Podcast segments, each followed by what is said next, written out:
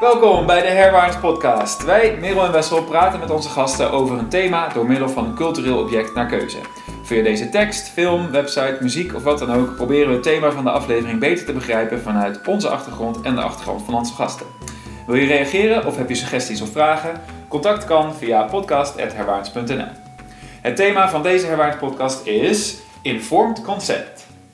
Informed Consent, een combinatie van de informatieplicht en toestemmingsvereisten die binnen de medische zorg gelden, is een essentieel onderdeel van zowel de juridische en medische voorschriften voor artsen.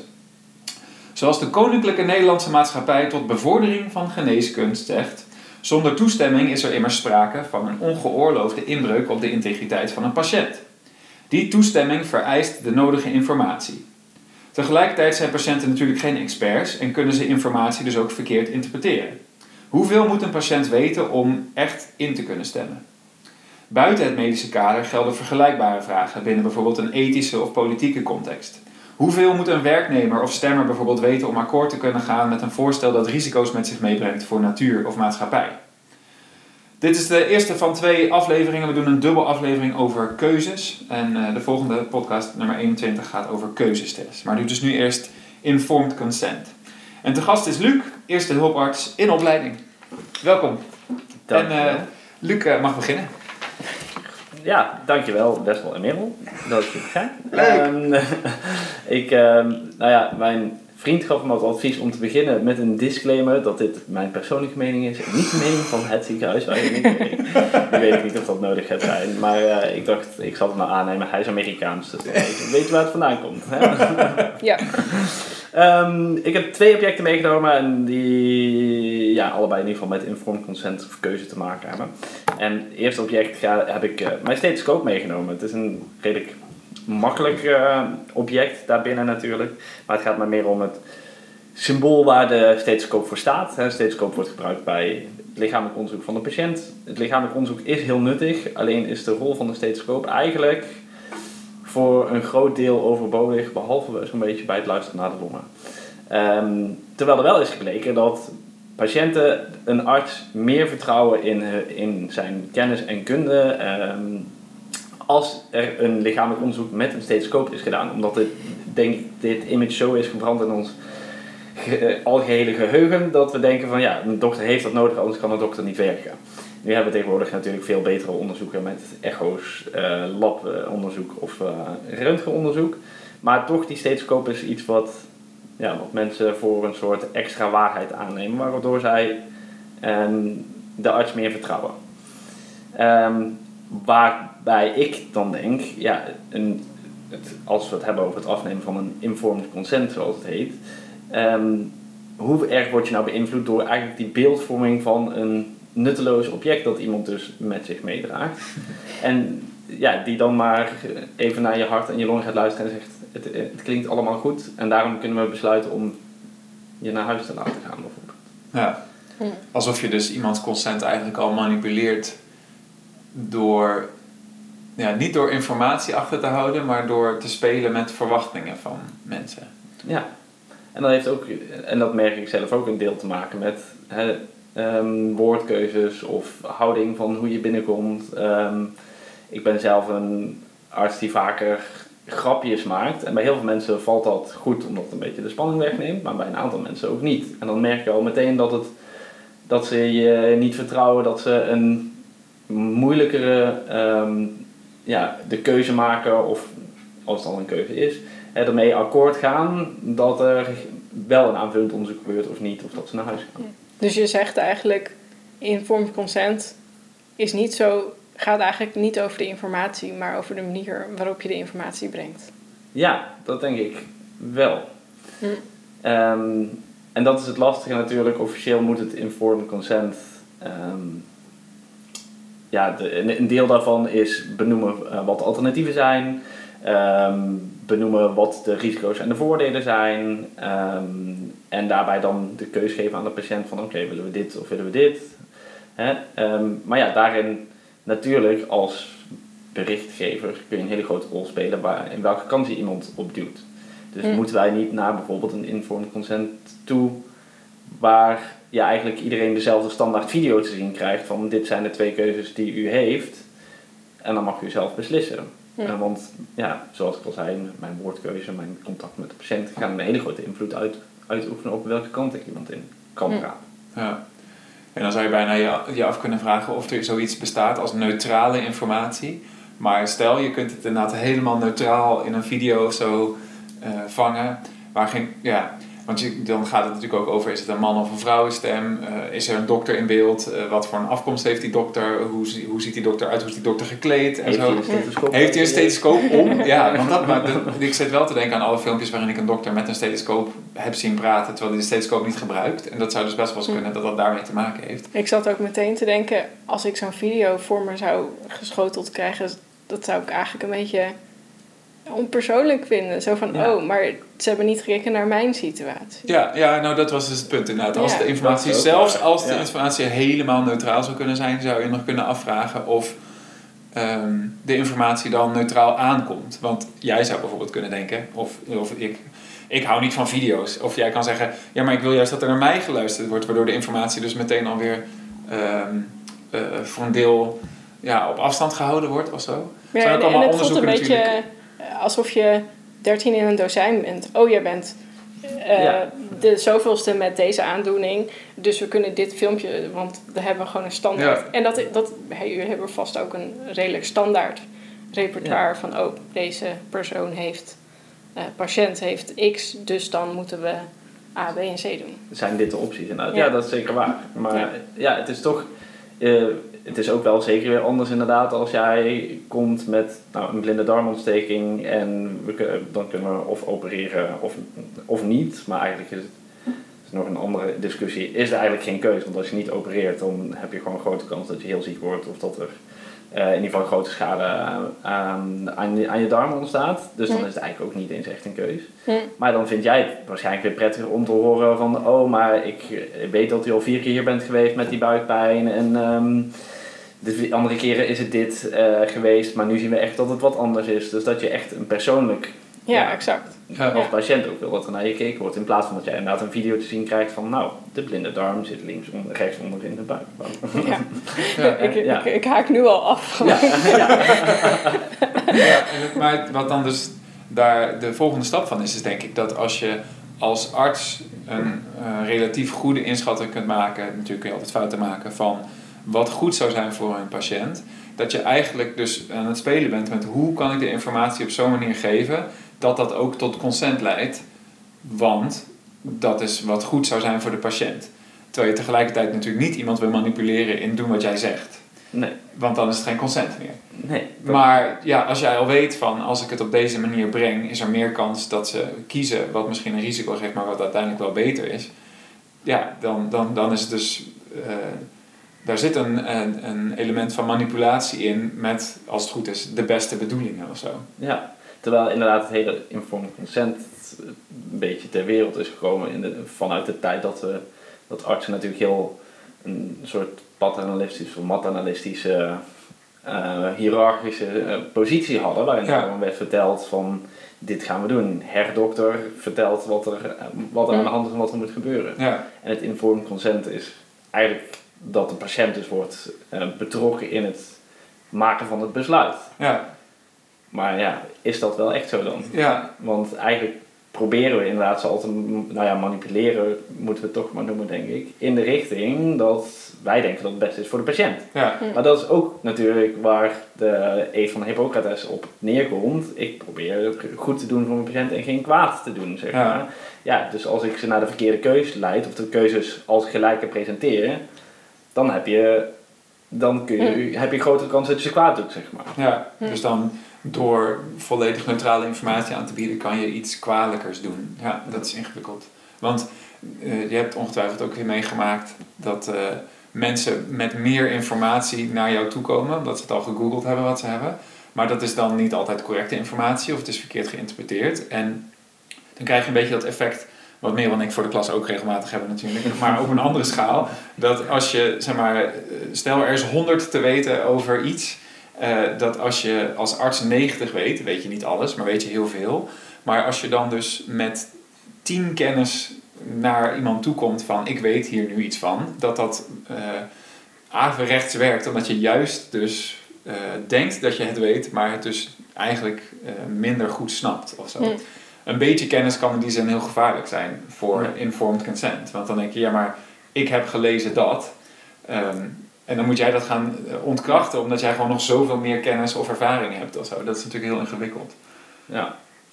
ja, en dat is het lastige. De geneeskunde is een heel groot deel ook risicostratificatie. Van hoe groot is nou echt het risico dat jij op dit moment een hartinfarct hebt. En Ja. dat kun je ook heel veel dingen uitsluiten, een hartinfarct bijvoorbeeld. Maar of er nou eh, toch een vernauwing in kransslagader zit, zeg maar. Ja, je bent jong, je bent gezond, het zal wel niet. Ja, Maar iedereen kent ook die, dat ene verhaal van die, van die man van 32 die ineens dood neerviel. Zeg Ja. En iedereen denkt dan ook dat zij diegene zijn waarbij dat gaat gebeuren. Of Ja. iedereen eh, geassocieerd. ja. ja, maar er zit dus een krom stukje informed in. Ja. Dat, dat dus zodra je informed bent, kun je eigenlijk met meer kennis minder weten. Of in ieder geval de verkeerde beslissingen nemen daardoor. Hm. Als je weet, er is een 1 op 20.000 kans dat ik nu dood ga neervallen. Dan kun je dus met dat stukje informatie beslissingen nemen die je, als je meer informatie zou hebben of betere informatie zou hebben, niet zou nemen. Zeg maar. Ja. Ja. Want ik wil niet dood. Ja, Ja, ja, precies, ja. Dat is dan dat is logisch. aanname, ja. Ja, wat lastig. Ja. Oké, ja. en hoe sluit het aan op je tweede object dan? Ehm, dat is eigenlijk ook een beetje wat jij net zei, dat het ehm, ook gaat over je, ja, het kader wat je hebt. Eh, want Clara and the Sun is dus een boek van, nou jij kunt, kunt zijn naam beter uitspreken. Kazuo Ishiguro, denk ik. Ja. Ja, zullen we het aan onthouden. Ehm, en dat gaat over een samenleving waarin eh, eh, kinderen met name, die hebben in plaats van een huisdier, hebben ze een, een eigen robot. Een sentient robot is in ieder geval. En eh, Clara is dus die robot en die in het begin gaat het alleen maar over dat zij op de, ehm, op de toonbank van een winkel staat en dat zij eigenlijk in haar vizier de hele tijd de zon ziet langskomen. En de zon die laat haar op, die geeft haar leven. Maar ook komt er af en toe een grote zwarte wolk voorbij en dan is de zon er niet. Dus dan voelt ze ook dat ze zwakker wordt. Nou, wordt gekocht door Josie en Josie is ziek en wordt ook, wordt ook steeds zieker. En door Clara haar kader, haar wereldkader wat ze heeft, denkt ze dus dat doordat de zon wordt geblokkeerd door die zwarte wolk die iedere keer langskomt, dat die zwarte wolk de oorzaak is ook dat Josie zieker wordt. En in zoverre kan zij dus niet begrijpen van wat nou het, ja, eh, het, het kader, het wereldbeeld van Josie, van haar beste vriendin is eigenlijk. Terwijl ze heel dicht bij elkaar staan en het is een sentient AI, dus ze krijgt van alles uitgelegd, maar toch kan ze die stap niet zetten. En dat vind ik het lastige van het informed consent ook, en eigenlijk waar jij het dus ook al aan raakte. Ja, als jij eh, ehm, niet van video's houdt, dan wil je niet een, een video met uitleg krijgen. Terwijl als je daar juist vindt van ik wil de exacte getallen en grafieken, dan vind je zo'n video misschien juist weer prettiger. Dus dat dat, ja, het, het, het kleine kader wat je hebt, dat het heel erg uitmaakt over hoe, een, hoe je een keuze kan maken en hoe je een keuze überhaupt ziet en of je de keuze überhaupt ziet. Ja. Hm. Als we het dan hebben over het informeren, want het is grappig dat de, de KNMG dus specifiek eh, eh, noemt, zijn twee onderdelen, de informatieplicht en het toestemmingsvereiste bij inf- informed consent. Want daarom is ook geen mooie Nederlandse term voor informed consent.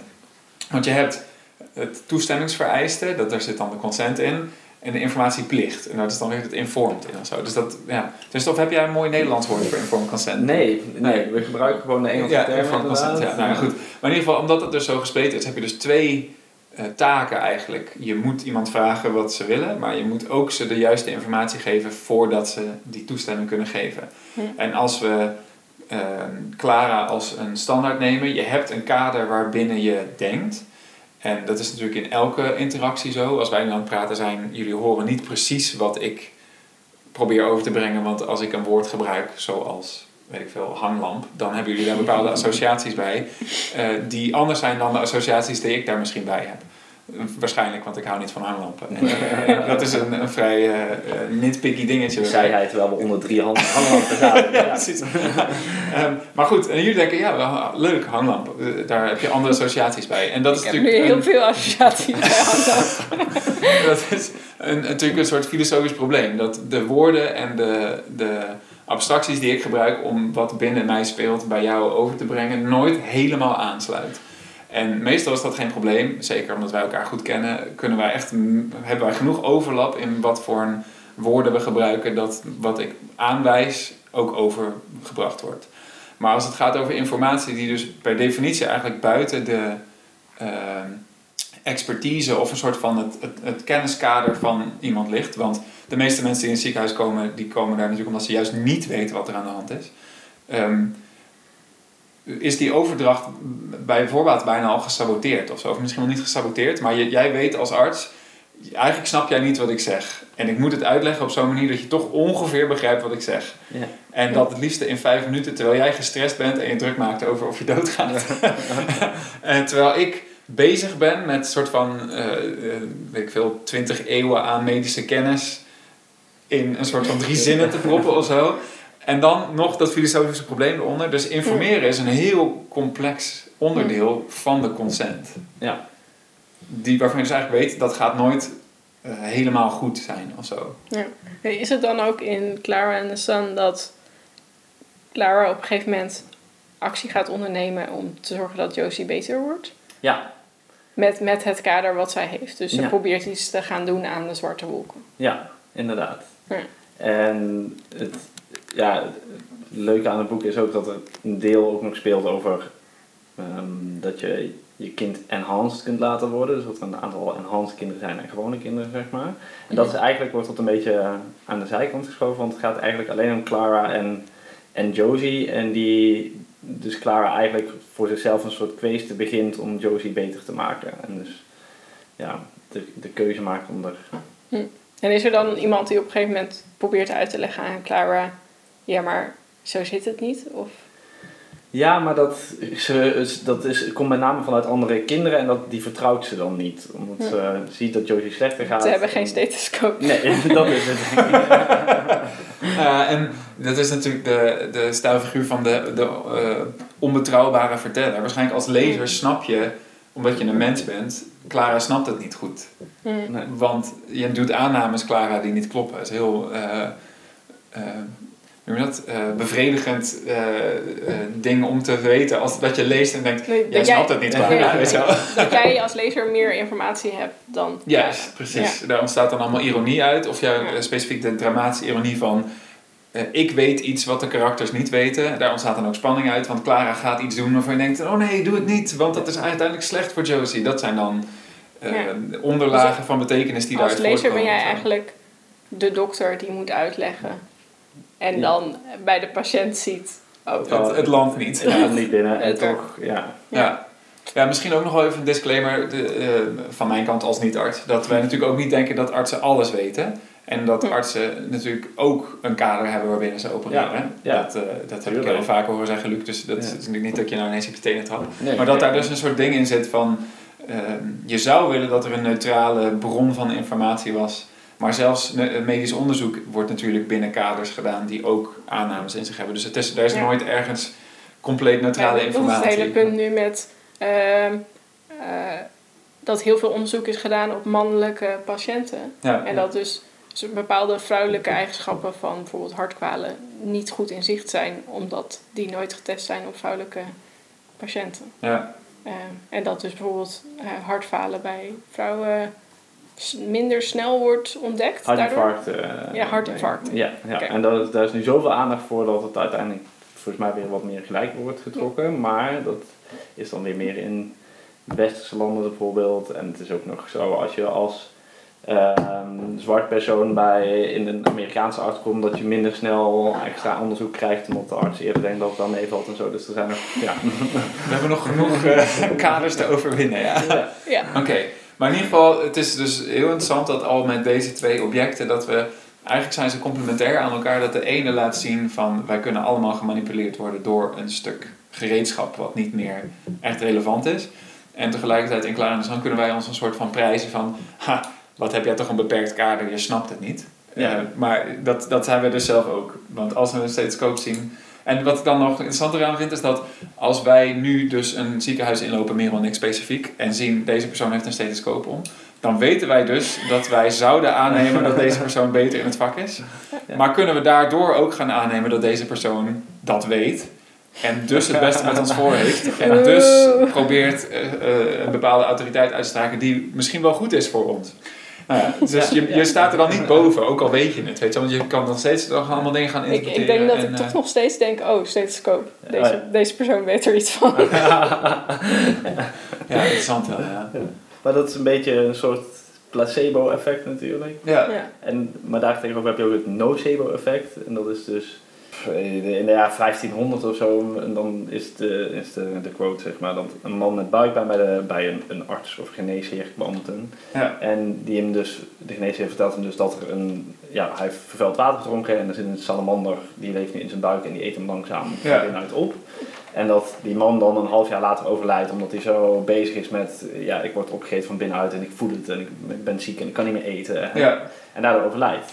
Terwijl er, ja, we weten allemaal, er bestaan geen salamanders die in je, in je buik leven en je van binnenuit op. Ja. Dus dat je ook, ja, nocebo effect dat ook informatie ook pijn kan doen, ja. negatief kan beïnvloeden. Hm. Dus dat je als, ja, als ik als dokter misschien geen stethoscoop mee, meeneem hè, en je vertrouwt mij niet en je gaat naar huis en je, je denkt van nou ik ben het er eigenlijk nog steeds niet mee eens, dat het misschien alleen maar erger wordt. Of dat je vaker last krijgt van je nek omdat je daar ja. was of zoiets.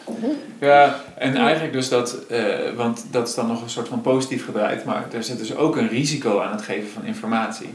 Zodra jij zeg maar, de woorden in de mond neemt, u heeft 5% kans dat u ernstig ziek bent, ja. heb je dus de kans, ook al is het niet zo, dat mensen daar toch een effect van uh, ervaren. Ja. Dus hm. moet je dat altijd benoemen dan? Ja. Het, het is wel een hele mooie overstap naar mijn object. Ah, eigenlijk. nou, laten we gebruik maken van dat bruggetje. Ga je gang. Oké, eh, nou, mijn object of, uh, is eigenlijk personage, dus de Harry Potter. misschien gaan we hier de disclaimer doen. Ja, we weten dat er heel veel aan de hand is met de auteur van Harry Potter. Als je daar meer over wil weten, kan je eventueel podcast nummer, ik weet het niet over de schande van de auteur beluisteren. Ehm, dus ik ga het nu gewoon hebben over Harry Potter en niet over de auteur. Uh, en voor uh, dus specifiek de strijd tegen Voldemort. Want ik dacht, Harry Potter, dat is nou typisch iemand die geen informed consent heeft. Uh, want er is die voorspelling. Um, ik zal hem heel even een stukje daarvan oplezen. Uh, de voorspelling is: The Dark Lord will mark him as his equal, but he will have power that uh, the Dark Lord knows not, and either must die at the hand of the other, for neither can live while the other survives. En wat er dus gebeurt is: uh, Voldemort hoort deze voorspelling en die kiest Harry uit als: Dit is degene die mijn equal is. Dit is al het eerste interessante, want hij had ook iemand anders kunnen kiezen. oh ja? Oh, uh, Neville Longbottom in het uh, Nederlands Marcel Lubbermans was ook een kandidaat geweest. Maar hij heeft voor Harry gekozen. Maar had natuurlijk ook niemand kunnen kiezen. Ja. Waardoor ik, uh, want ik, ik ging zeg maar van, oh Harry Potter heeft geen informed consent. Toen dacht ik, maar Voldemort heeft dus wel informatie. Waardoor die een keuze maakt. En eigenlijk uiteindelijk toestemming geeft voor zijn eigen demise. Want als hij niemand had gekozen, dan hmm. was de voorspelling misschien wel gewoon niet uitgekomen. Hmm. Want de Dark Lord will mark him as his equal. Maar als je hem niet markt, dan komt er geen equal. Nou ja. ja dan komen we uh, even in een stukje uit van uh, voorspellingen. voorspellingen die uit moeten komen. Of zeg maar, had hij dat moeten doen? Heeft hij het gedaan omdat hij niet anders kon? Was het anders op zo'n manier gegaan dat? Maar dat moeten we misschien even naast ons neerleggen. Precies. Maar, ja, dan, want dan, dan uh, Oedipus heeft ook geen consent. En ook geen informatie. Dat, dat, en als hij wel informatie heeft, kan hij nog steeds geen toestemming geven. Want het gaat sowieso gebeuren in het verhaal. Ja. ja. maar ja, toen, zeg maar, door deze voorspelling en omdat Voldemort iemand uitkiest, namelijk Harry, heeft Harry, hij heeft geen keus. Zeg maar, hij kan niet zeggen, ik ga niet tegen Voldemort vechten. Want neither gaan live while the other survives. Dus ze moeten wel op een gegeven moment tot een clash komen. Mhm. Want dat is, ja, dat zit in die voorspelling. En toen dacht ik, want hij, hij gaat natuurlijk, wat is het, zes boeken door. En dan, waar hij af en toe met Voldemort clasht, maar het komt niet echt tot het uiteindelijke, uh, de grote, het grote gevecht, zeg maar. En op het allerlaatst zat ik te denken, dan krijgt hij misschien wel informed consent, uh, Harry. Want dan is er de, het gevecht bij uh, Zwijnstein, bij Hogwarts, de Battle of Hogwarts. En uh, Snape overlijdt en geeft zijn herinneringen aan Harry. Zodat Harry weet wat hij moet doen. En dan krijgt hij dus de hele geschiedenis ook van Snape, waarom hij de keuze heeft gemaakt om dubbel, um, hoe zeg dat? Dubbel agent. dubbel agent te zijn. En hij komt erachter um, dat Harry uh, zelf dus ook een Horcrux is. Dus um, ja. Ik weet niet hoe dit heet in het Nederlands, maar... Nou, er zit ik zeker niet. Er zit een stukje van Voldemort's ziel is, uh, zit in Harry. Dat komt omdat Voldemort hem heeft willen vermoorden als baby. En toen is er een stukje van zijn ziel uh, soort van gespliced en in Harry ge, geplaatst. Uh, dus de enige optie die Harry heeft om te zorgen dat Voldemort verslagen wordt en dat er dus weer vrede komt in de magische wereld, is als hij uh, zichzelf laat vermoorden door Voldemort. Dus dan heeft hij alle informatie en dan zegt hij: Oké, ik ga dit inderdaad doen. En hij loopt naar het, uh, de Forbidden Forest en hij laat zichzelf vermoorden door Voldemort. En ja, mijn, mijn vraag waar ik eigenlijk mee speelde toen we het dachten: Oh, we gaan het over informed consent. Is van: kan je wel echt uiteindelijk weten wat er gebeurt? Want Harry denkt: Oké, uh, dit is hoe ik moet doen, ik ga dood. Uh, dat is prima, want daardoor kan de rest van de wereld uh, vredig leven. En hij gaat naar de forest. En dan gaat hij niet dood. Oh nee! Verrassing! Ja, zo werkt dat in literatuur. Na zes boeken hopen dat het... ja. ja, misschien trouwens ook nog wel interessant om te, daarvoor te, te zeggen van... Op een gegeven moment uh, is er dus een herinnering van Snape met uh, Dumbledore. En dan zit Snape echt best wel boos te doen op Dumbledore van... You've raised him like a pig for slaughter. Van, hoe kan je dit nou... Je hebt hem in leven gehouden zodat hij op het juiste moment dood kan gaan. En Dumbledore zegt ook op een gegeven moment: It's essential. I give the boy enough information. Enough information. Dus niet alle informatie. Uh, to do what he needs to do. Ja. Dus hij, Harry moet informatie krijgen. Maar hij moet wel gemanipuleerd worden de goede richting. Eén specifieke keuze maken. Ja. En dan maakt hij die keuze, dan denkt hij dat hij doodgaat ja. door die keuze. En dan gaat hij niet dood.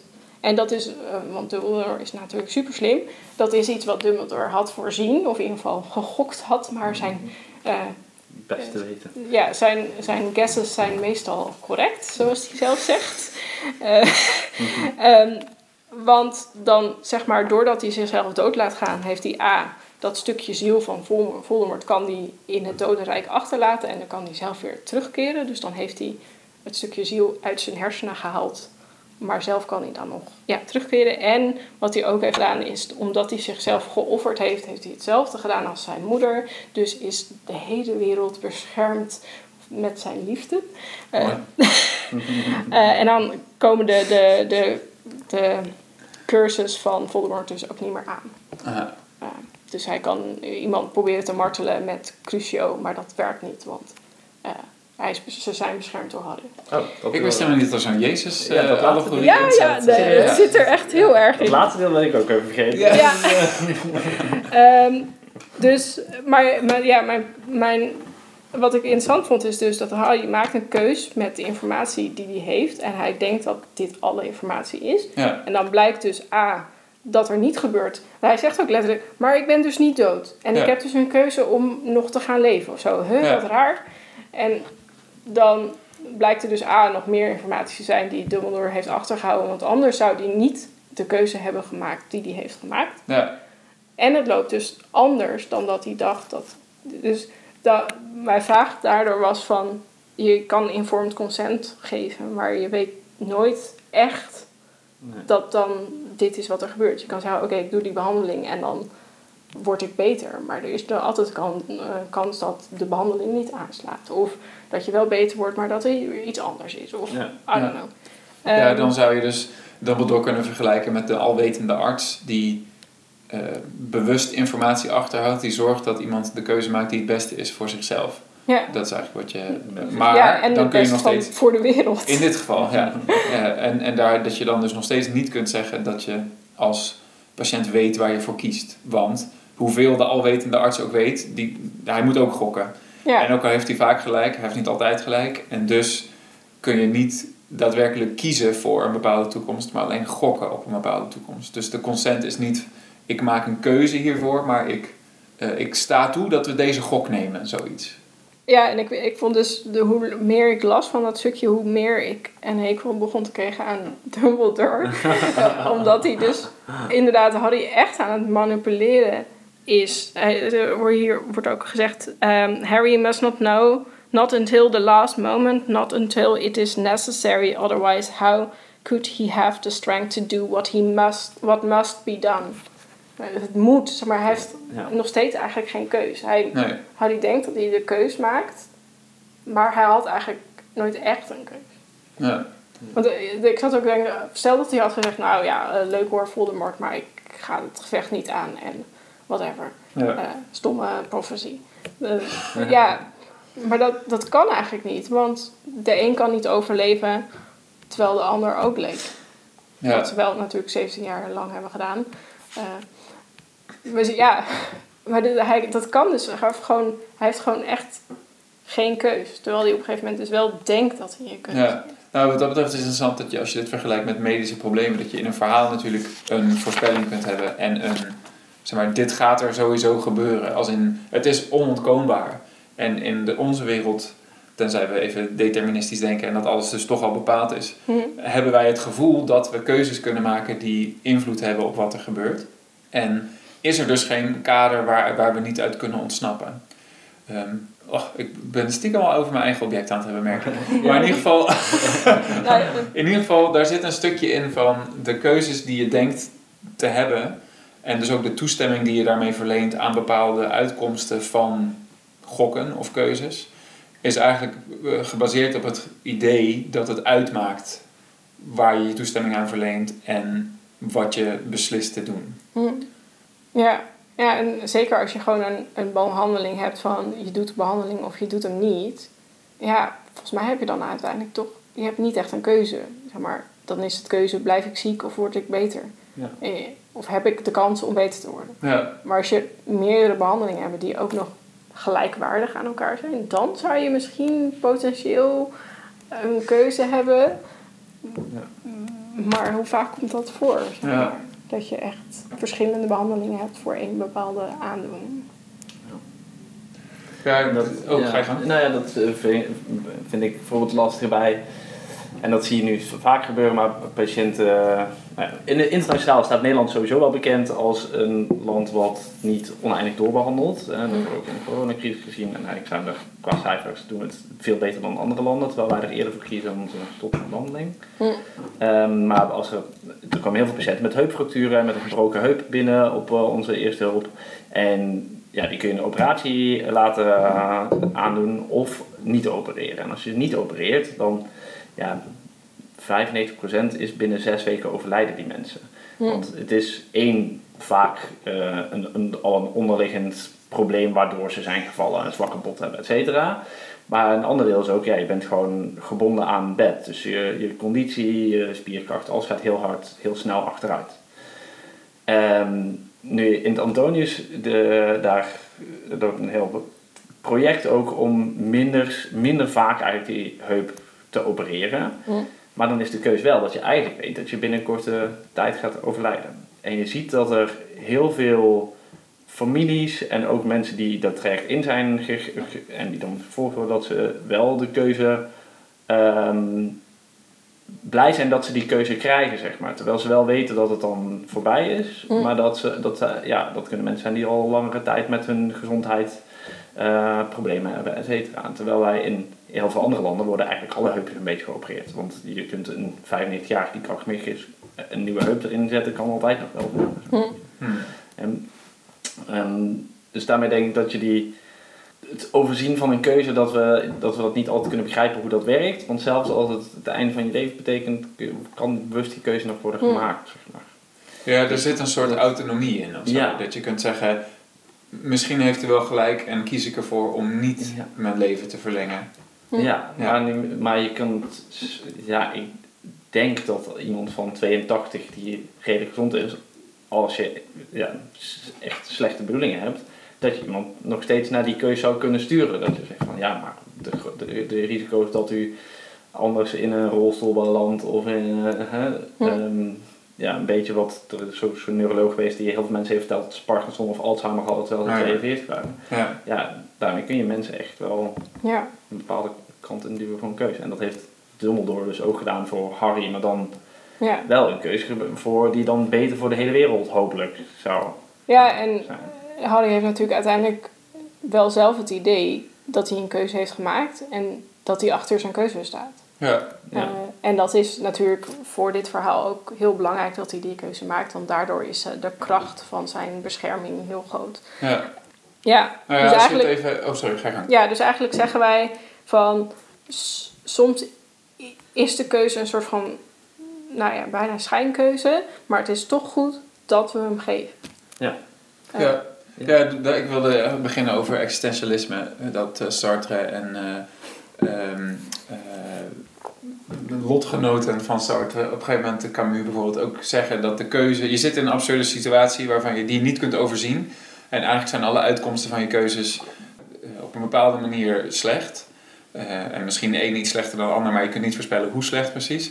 En toch is het belangrijk dat je een keuze maakt, uh, want dat is het enige wat je kunt doen. Je kunt je erbij neerleggen of je kunt kiezen. Ook al weet je niet precies waarvoor en waarom en wat de kans is dat. Maar toch moet je een keuze maken.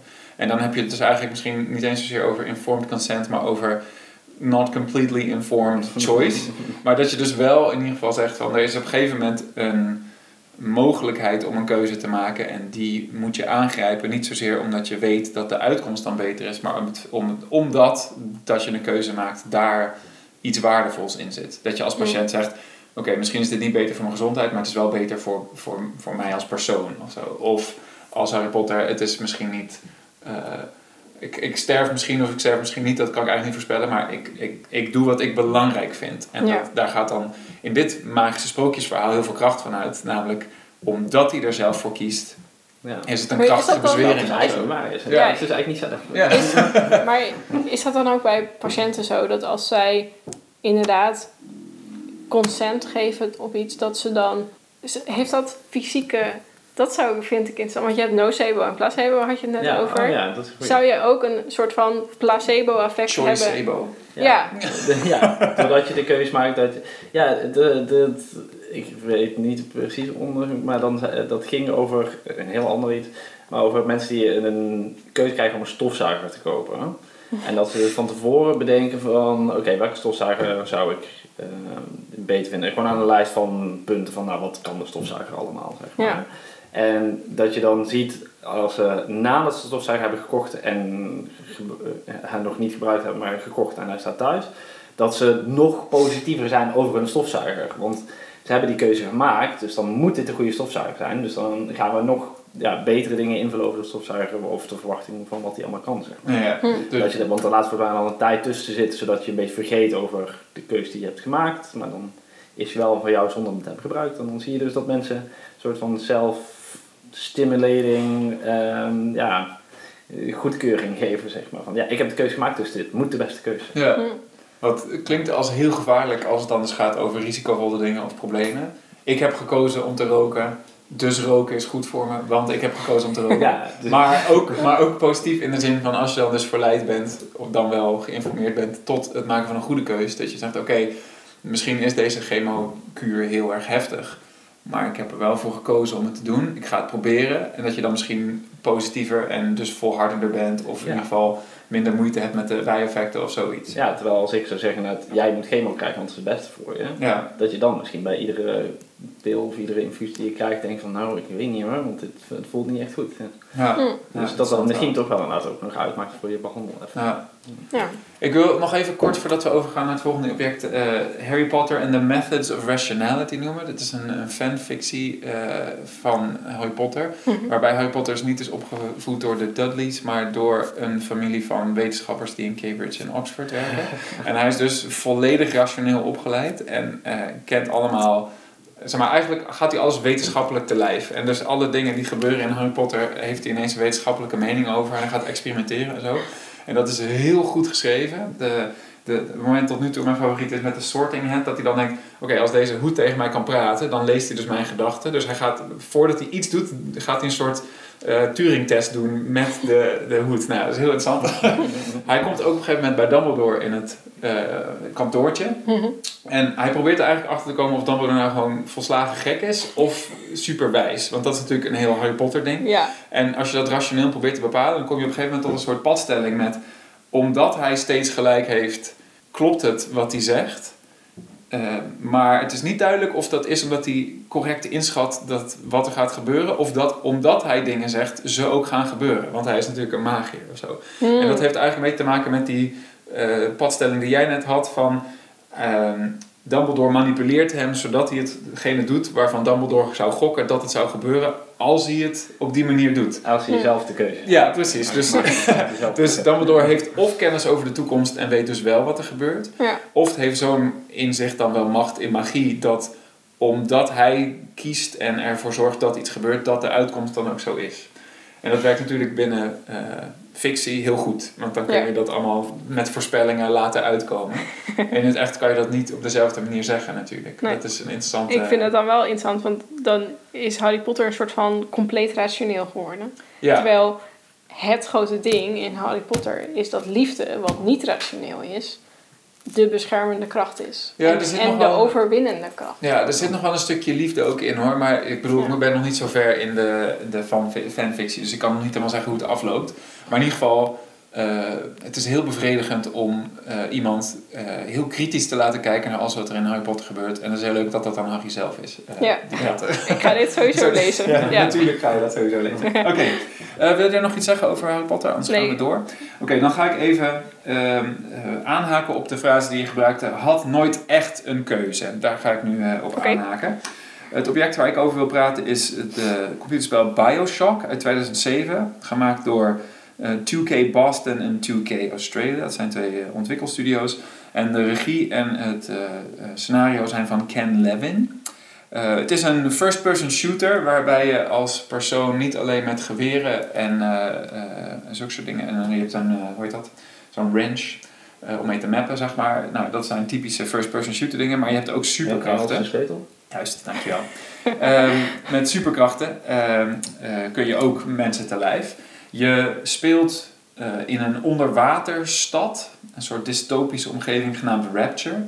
Uh, je bent namelijk neergestort met een vliegtuig in het midden van de zee. Er is een storm en je, het enige wat je ziet is een klein eilandje met een vuurtoren erop. En die brengt je dan met een soort uh, geavanceerd systeem onder water. En daar blijkt een hele stad te zijn.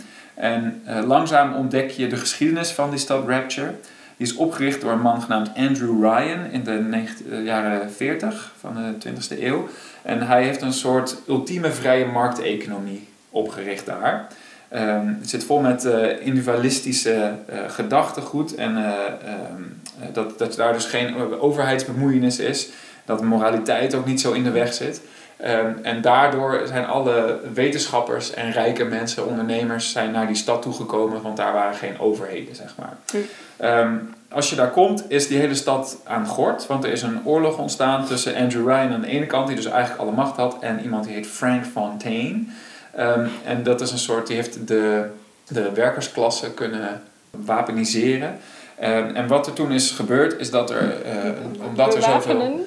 Nee, ja, hij heeft ze gebruikt als wapen. Oh, dus, okay. ja, ja. Ja, ik ben uh, niet heel trots op die uh, manier van formuleren. Maar goed, hij heeft ze als wapen gebruikt tegen Andrew Ryan. Mm um, uh, maar hierin zit dus dat superkrachtenstukje. Want omdat er zoveel wetenschappers zijn die niet door moraliteit geketend zijn, hebben ze ontdekt dat je de genetische code van mensen kunt herschrijven met een soort sap wat uit zeeslakken komt. Waardoor je dus mensen, de, de arts hier knikt, dus het zal goed zijn. Waardoor je dus uh, bepaalde genetische informatie, namelijk plasmids, in mensen kunt inbrengen. En daardoor kunnen ze ineens telekinese krijgen en vuurballen schieten en uh, dingen met hun geest besturen die van robots zijn gemaakt en zo. Um, wat natuurlijk voor een speler heel leuk is. Um, en omdat die oorlog, die strijd tussen hen dus helemaal wordt opgevoerd met al die superkrachten, is uiteindelijk die hele stad aan gort en kom je zeg maar een soort van in de overblijfselen van die stad, kom jij binnen. Um, dan zijn er nog een paar dingen die uh, soort van voor de smaak belangrijk zijn. Er zijn dus kleine meisjes die hebben die zeeslakken in zich gekregen, zodat ze genoeg van dat spul produceren, Adam, om genetische codes mee te uh, herschrijven. En die worden dan beschermd uh, door enorme big daddies. En dat zijn weer mensen die genetisch zo gemanipuleerd zijn dat ze vastzitten in een soort duikerspanzer. Uh, die hebben ook weer superkrachten. En er zijn nog allemaal mensen die, die heten splicers, die hebben dus te veel van het Adam gebruikt. Die kunnen dus allemaal uh, fantastische dingen doen, maar zijn daardoor gek geworden. Nou, in, in dat strijdtoneel kom je als speler dus binnen. Dan is het nu tijd voor mijn onthullingswaarschuwing. um, uh, de hoofdpersoon Jack is een uh, kind van die Andrew Ryan, die Fontaine op de een of andere manier te pak heeft gekregen, versneld heeft laten opgroeien um, en met een soort van conditionering in zijn hoofd weg heeft gestuurd. En hij heeft allemaal nepherinneringen van een leven ergens anders. En nu had hij hem nodig, want hij heeft de genetische code van Ryan nodig om bepaalde deuren open te kunnen maken of zo. En dus word jij als speler teruggehaald naar die stad. Hm. Ehm, en het gekke is dus, omdat je een spel speelt, heb jij keuzes. Je kunt kiezen daarheen te lopen, daarheen te lopen, dit gevecht op deze manier aan te gaan of een andere manier. Ga ik die Little Sisters uh, ontdoen van hun Adamskracht en dus sterker worden of red ik ze juist waar ik misschien later profijt van heb. Zo. Je, hebt, je lijkt allemaal keuzes te hebben. En je wordt uh, langzaam leer meer over die stad kennen, waardoor je ook informatie krijgt. Frank Fontaine praat met je. Uh, weliswaar als het onder een pseudoniem, maar hij praat met je. Uh, en dus lijkt het op dat je allemaal keuzes hebt. Maar de kern van het verhaal van Jack is dat hij dus niet weet waarom hij al deze dingen doet. En zodra iemand de zin would you kindly gebruikt en vraagt iets te doen, moet hij het doen. Daar kom je pas aan het einde van het spel achter. En jij denkt dus als speler, ik heb keuzes gemaakt. Hm. Maar het spel uh, geeft daar een ander kader aan, waardoor je aan het einde van het spel, dus alles wat jij hebt gedaan, moest jij doen. Dus uh, was, er, was er überhaupt een keuze? Dat zei hij. Je, uh, je, je, had nooit echt een keuze. Hm. En aan de hand daarvan wil ik het even hebben over het concept van een ludonarratief. Dus een spelverhaal eigenlijk. Want daarin kun je dat natuurlijk heel erg opzoeken. Als ik een spelletje maak, dan bepaal ik feitelijk alle grenzen van wat een speler kan doen. Maar als ik dat op de juiste manier weergeef, lijkt het of je als speler heel veel kunt doen. Dus als je een spel hebt en je kan rondlopen en je kan springen, nou, dan kun je dus alleen maar lopen en springen. Je hebt heel beperkte keuzes, maar je kunt wel kiezen waar je loopt en springt. En uh, mensen die vroeger spelers hebben gespeeld, zullen ook tegen onzichtbare muren zijn aangelopen op een gegeven moment. Dat je dus weet van hier eindigt mijn keuzevrijheid. Hm. Ehm, maar tegelijkertijd, uh, tot aan dat moment lijkt het alsof je vrijheid hebt. En hm. wat er achter die muur zit, is vaak nep. Net als van die Hollywood filmsets in 2D. Die hebben ze niet helemaal uitgeprogrammeerd in 3D. Dat is gewoon een, een, een backdrop, zeg maar. Um, om een paar voorbeelden te noemen. Uh, uh, het spel Life is Strange is een spel waarin je keuzes kunt maken. En je kunt terug in de tijd reizen om bepaalde keuzes opnieuw te maken. Um, dit is een, een, eh, spel, net als heel veel Telltale games, waar je dus soort van moreel complexe keuzes moet maken. En dan, als het, dan komt daar een bepaald resultaat uit voort. En dan kun je daarna terug om te kijken, oké, maar was dat een goed idee of niet? De uitkomst van al die keuzes is natuurlijk vooraf al bepaald door de spelmaker. Alsof er een voorspelling is gedaan. Hm. Het enige wat jij kunt doen is een soort van proberen in te schatten wat zou, voor de, wat zou de goede uh, afloop opleveren en daar dan op insteken. Nou heb je natuurlijk het, het voordeel dat je terug in de tijd kunt reizen, dus dat je het opnieuw kunt doen. Maar het spel bepaalt wanneer je wel en niet terug in de tijd kunt reizen en waar je naartoe kunt reizen. Dus het geeft je een illusie van keuzes, voorbij de normale keuze, maar uiteindelijk zijn die allemaal begrensd. Uh, een van de meest hartbrekende momenten die ik ooit in het spel heb meegemaakt is in eh, Brothers, A Tale of Two Sons. komt ook weer een onthullingswaarschuwing. Je, je uh, gaat als twee broers die je tegelijkertijd moet besturen, één met je linkerhand en met je rechterhand op een toetsenbord, uh, reis je om medicijn te halen voor je zieke vader. Uh, dat is een mooie tocht. En uiteindelijk sterft de oudere broer. Ehm, waardoor je dus een scène krijgt waar een kuil is gegraven en de oudere broer aan één kant van het veldje ligt waar je kunt lopen. En jij als jongere broer moet dan dus de oudere broer in die kuil leggen. Ik wilde dat niet doen als speler. Maar het enige wat je dan dus kunt doen is het spel afsluiten. Want je kon niet weglopen. Je hmm. moest hem erin, erin leggen voordat je verder komt. En dus word je gedwongen om iets te doen. Je wordt gedwongen om een keuze te maken eigenlijk. Hmm. Dan heb je nog uh, een heel mooi voorbeeld van... Om een bepaalde keuze te maken. Ja, ja specifiek. Ja. Ja, die goed is, kunnen we met woorden zeggen. Ja. In Call of Duty heb je een, ik, ik weet niet welke Ik denk dat de spelmaker ook een stethoscoop had. Ik dacht ook... Ja, ja, ja, nu moet ik wel. Ja, ja. Dit, is, dit lijkt me de beste keuze voor jou als speler.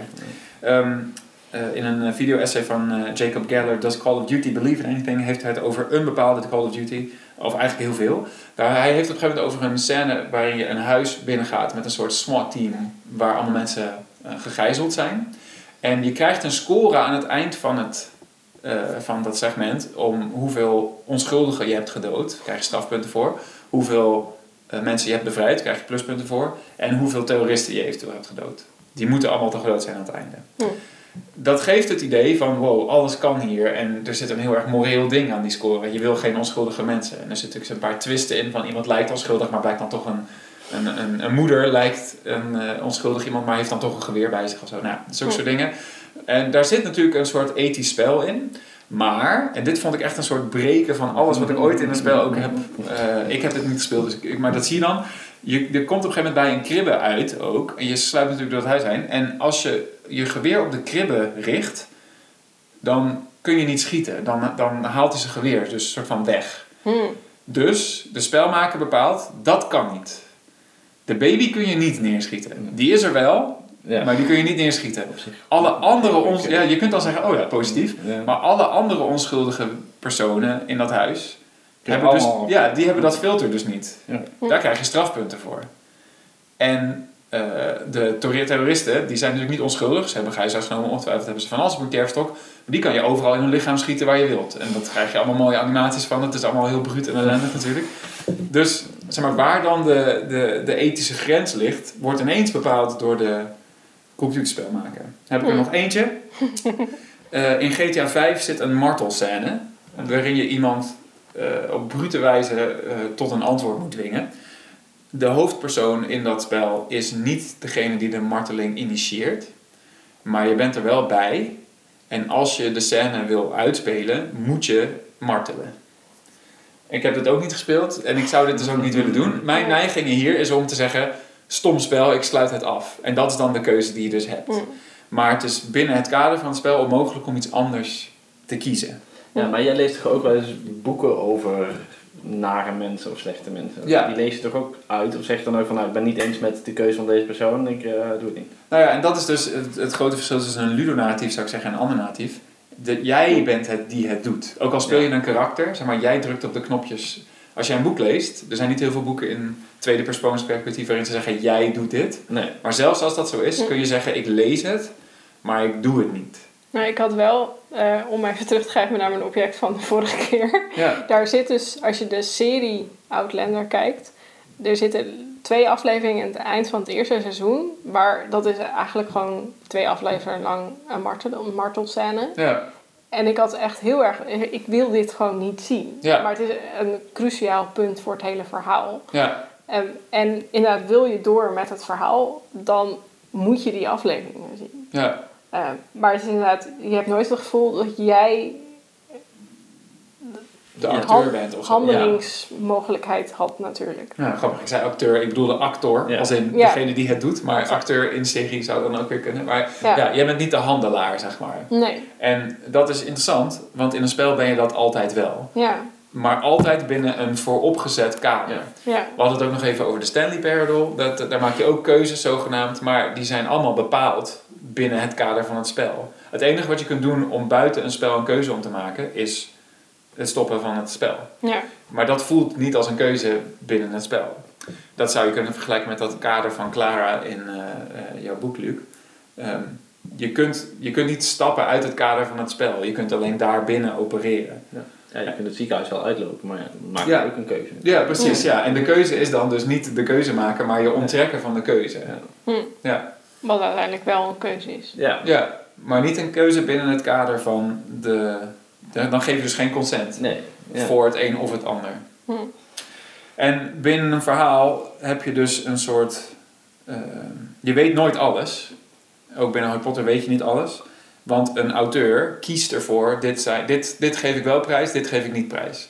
Je kunt niet achter het verhaal kijken of achter in een film zeg maar, de hoeken omlopen. Je kunt hm. in een spel niet een andere kamer binnen als die deur dicht, geprogrammeerd is, zeg maar. Ja.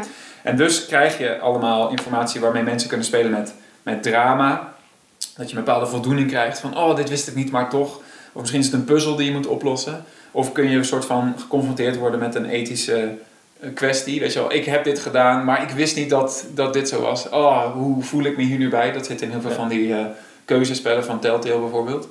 Uh, dan heb je allemaal van die, uh, hoe heet dat ook weer?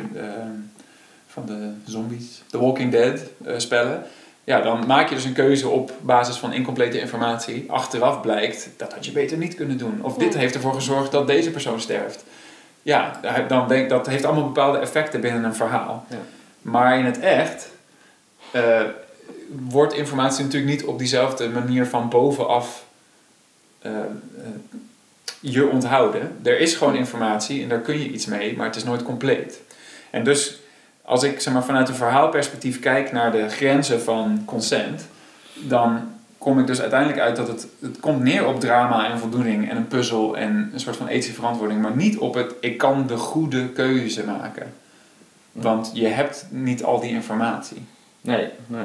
En die heeft niemand ook echt inderdaad. En het interessante is ook wel, ja, heel veel mensen vragen dan ook van, nou, hoe, hoe groot is de kans dat dit of zoiets? Ja, precies. En dat we eigenlijk ook heel slecht zijn in het begrijpen van risicopercentages. Ja. Dat mensen zijn uh, veel banger, ik weet het even niet precies, maar ze zijn veel banger om te worden opgegeten door een haai dan te overlijden aan onweer. Terwijl er echt veel en veel meer mensen doodgaan ter wereld aan onweer en niet door haaienaanvallen, zeg maar. Maar ja. wij begrijpen gewoon niet dat de percentages van uh, 1 op 10.000 haaien, mensen die aan, nou 1, 1 op een miljoen die aan een haai doodgaan en 1 op 100.000 die aan, een, aan onweer doodgaan. Dan, het onweer is dan voor veel mensen blijkbaar toch veel sprekender uh, of de haai veel sprekender dan het onweer. En er zijn ja. van de haai waar misschien niet eens aan zee woont. Zeg maar. Dus ja. het begrijpen van risico's eh, staat ons ook niet. Uh, nee, en het interessante is dus dat binnen een verhaalskader zou je hier heel leuk mee aan de slag kunnen. Weet je wel, ga je, je zit op een onbewoond eiland, het gaat stormen. Ja. Zo, zoek je beschutting of probeer je naar de overkant te zwemmen. Weet je wel? En dan, ja. dan, dan krijgt dat ineens een soort van significantie die je ook heel fijn aan het einde kan laten beantwoorden. Want ja, ik heb het verhaal geschreven, dus ik kan bepalen wat er gebeurt. Ja. Maar in het echt heb je dat kader niet. En dus maak je je keuze altijd zeg maar, in de beste zin met slechte informatie. En in de slechte zin met dan wel gemanipuleerde, dan wel met gekleurde kaders. Ja. Waardoor je dus niet de juiste beslissing kunt nemen. Maar goed, dat klinkt allemaal nogal hopeloos of zo. Dat, dat het allemaal dus, dat je dus de foute beslissing maakt. Uiteindelijk gaat het dus blijkbaar niet om, om de juiste beslissing te maken. Maar om het gevoel dat je een beslissing hebt gemaakt. Juist, ja. ja. Dat, en, en daarin, dat is dan de juiste beslissing. Ja. Dat je kiest voor hetgene waar je zelf uh, ja. blijkbaar het beste voor kunt kiezen voor jezelf. En dat vind ik het stomme aan het FOMO. Eh, ja. Met nee, je hebt een keuze gemaakt om dit bepaald werk te doen of daar naartoe te gaan. En houd je dan ook aan die keuze. Zeg je van, ik ben blij dat ik deze keuze heb gemaakt. En dan mis ik iets anders, maar ik ben gewoon blij. Nu ga je de volgende podcast beginnen. Ja, ja dat is leuk. Ja, maar dat, is wel leuk. Een mooie, stapje naar de volgende. Want eigenlijk wat we nu over hebben gehouden aan dit gesprek... Uh, verbeter me als jullie vinden dat ik dat vooral niet doe... is dat dus omdat er uh, kaders zijn waar je niet buiten kunt... omdat je niet alle informatie hebt, omdat je manipuleerbaar bent... omdat je uiteindelijk toch niet kunt weten wat er in de toekomst gebeurt... is het eh, zoeken naar eh, een soort van sluitende consent van ik heb al informatie, dus ik kies hiervoor, is onmogelijk. Dus waar je veel beter naar kunt kijken, is een keuze maken op basis van wat vind ik belangrijk, wat past bij wat ik vind of wat ik wil. En daar, daar op basis van maak ik een keuze. En natuurlijk dus, kunnen die overlappen met een Dus een, niet Harry Potter and the Methods of Rationality, maar Harry Potter and the Methods of Love ja, of, ja. Als je, maar dat is zijn waarde. Of value. Ja. Dat je dus kiest voor, voor je eigen uh, waarden en je eigen... Uh, dit vind ik belangrijk en daar stem je je keuzes op af. Waarin het ook heel uh, logisch is dat iemand van 95 die uh, misschien al een beetje broos is lichamelijk, kiest voor iets waar het door zijn leven niet verlengd wordt. Wat medisch gezien een rare keuze zou zijn misschien. Ja. Of ja, medisch, dan ja. maak ik het even heel nauw. Want medisch is natuurlijk veel meer dan alleen opereren of zo. Maar dat als je puur zou kijken van je hebt meer kans om te leven als... niet hetzelfde is als de juiste keuze maken. Dat is dan ineens heel logisch ook. Hm. En ik vind daarmee, het ja, ik vind het wel hoopvol, want toen ik erover na ging dacht, denken over informed consent, dan denk ik, ja, maar er zit gewoon een soort van inherent flaw in het hele idee. Maar nu, nu ben ik eigenlijk best wel hoopvol. Dat ik denk, oké, ja, de, de, wat je denkt te, te geven zit er misschien niet in. Want echt ge, geïnformeerd toestemming geven kan niet. Maar het feit dat je dat kan doen, daar zit de waarde in. Ja, precies. Ja, want je, je hebt ook nog, uh, uh, om nog even een hele uh, een heel blik wormen over te trekken, oh, van Herman en Chomsky het idee van manufacturing consent. Dus dat je als samenleving via propaganda de toestemming van mensen kunt, of ja, de inschikking, of in ieder geval het, het akkoord gaan met bepaalde dingen hmm. kunt manipuleren. Dat je kunt zeggen, nou, wij hebben als samenleving dingen die heel slecht zijn voor vrouwen of eh, minderheden of wat dan ook. Maar we kunnen de samenleving daarmee akkoord laten gaan als we bepaalde propagandatechnieken gebruiken. Wat daar dan dus het grote verschil is tussen die consent en die consent is dat de keuze eigenlijk niet. Het gaat niet zozeer om de informatie die je krijgt, maar om de waarden die er dus aan vooraf gingen. Die worden bij eh, een politieke keuze misschien dan gesaboteerd. Veel meer dan of je genoeg informatie hebt over hoeveel minderheden er daadwerkelijk worden uh, onderdrukt. Want dat is, dat, het gaat niet om meer weten, maar meer om over um, het cultiveren van dit vind ik belangrijk, dus daarom kies ik ervoor. Ook al kan ik niet weten of. Want dat is natuurlijk heel vaak een argument van je kunt geen ideale samenleving hebben. Weet je wel, mensen zijn nou eenmaal corrupt, dat gaat altijd mis. Mensen die dromen van een betere wereld, dat zijn dromers in plaats van doeners. Hm. Maar ja, dat, ja, je weet inderdaad niet wat er, wat er zou gebeuren als we allemaal een basisinkomen krijgen of iets wat als heel idealistisch wordt gezien. Maar juist de keuze maken om dat te willen doen, is het dan het belangrijkste van je consent geven. Hm. Oké, nou, we zijn er helemaal stil van. Ja. ik ben heel benieuwd uh, hoe we dit kunnen gebruiken in onze uh, aflevering over keuzestress dan de volgende keer. Ja. Want dat is natuurlijk de, ik heb de grote al, uh, vraag. meerdere ideeën. Oké, dat is fijn. Nou, Luc, hartelijk dank dat je er was. Ja, Dankjewel voor je inzichten. Ik durfde het de hele tijd niet aan, maar ik ben toch blij dat ik het Yay! nou, laat dat een wijze les zijn voor alle andere mensen die we vragen voor deze podcast. Je hebt geïnformed consent gegeven voor de podcast. Ja, het heeft drie jaar, vier jaar geduurd, maar... maar het is helemaal de moeite waard, iedereen. Ja, ja. dat is niet waar ik aan begon, maar ik ben toch blij. dat Oké, okay, dankjewel. Uh, tot de volgende aflevering. Doei doei. Doei.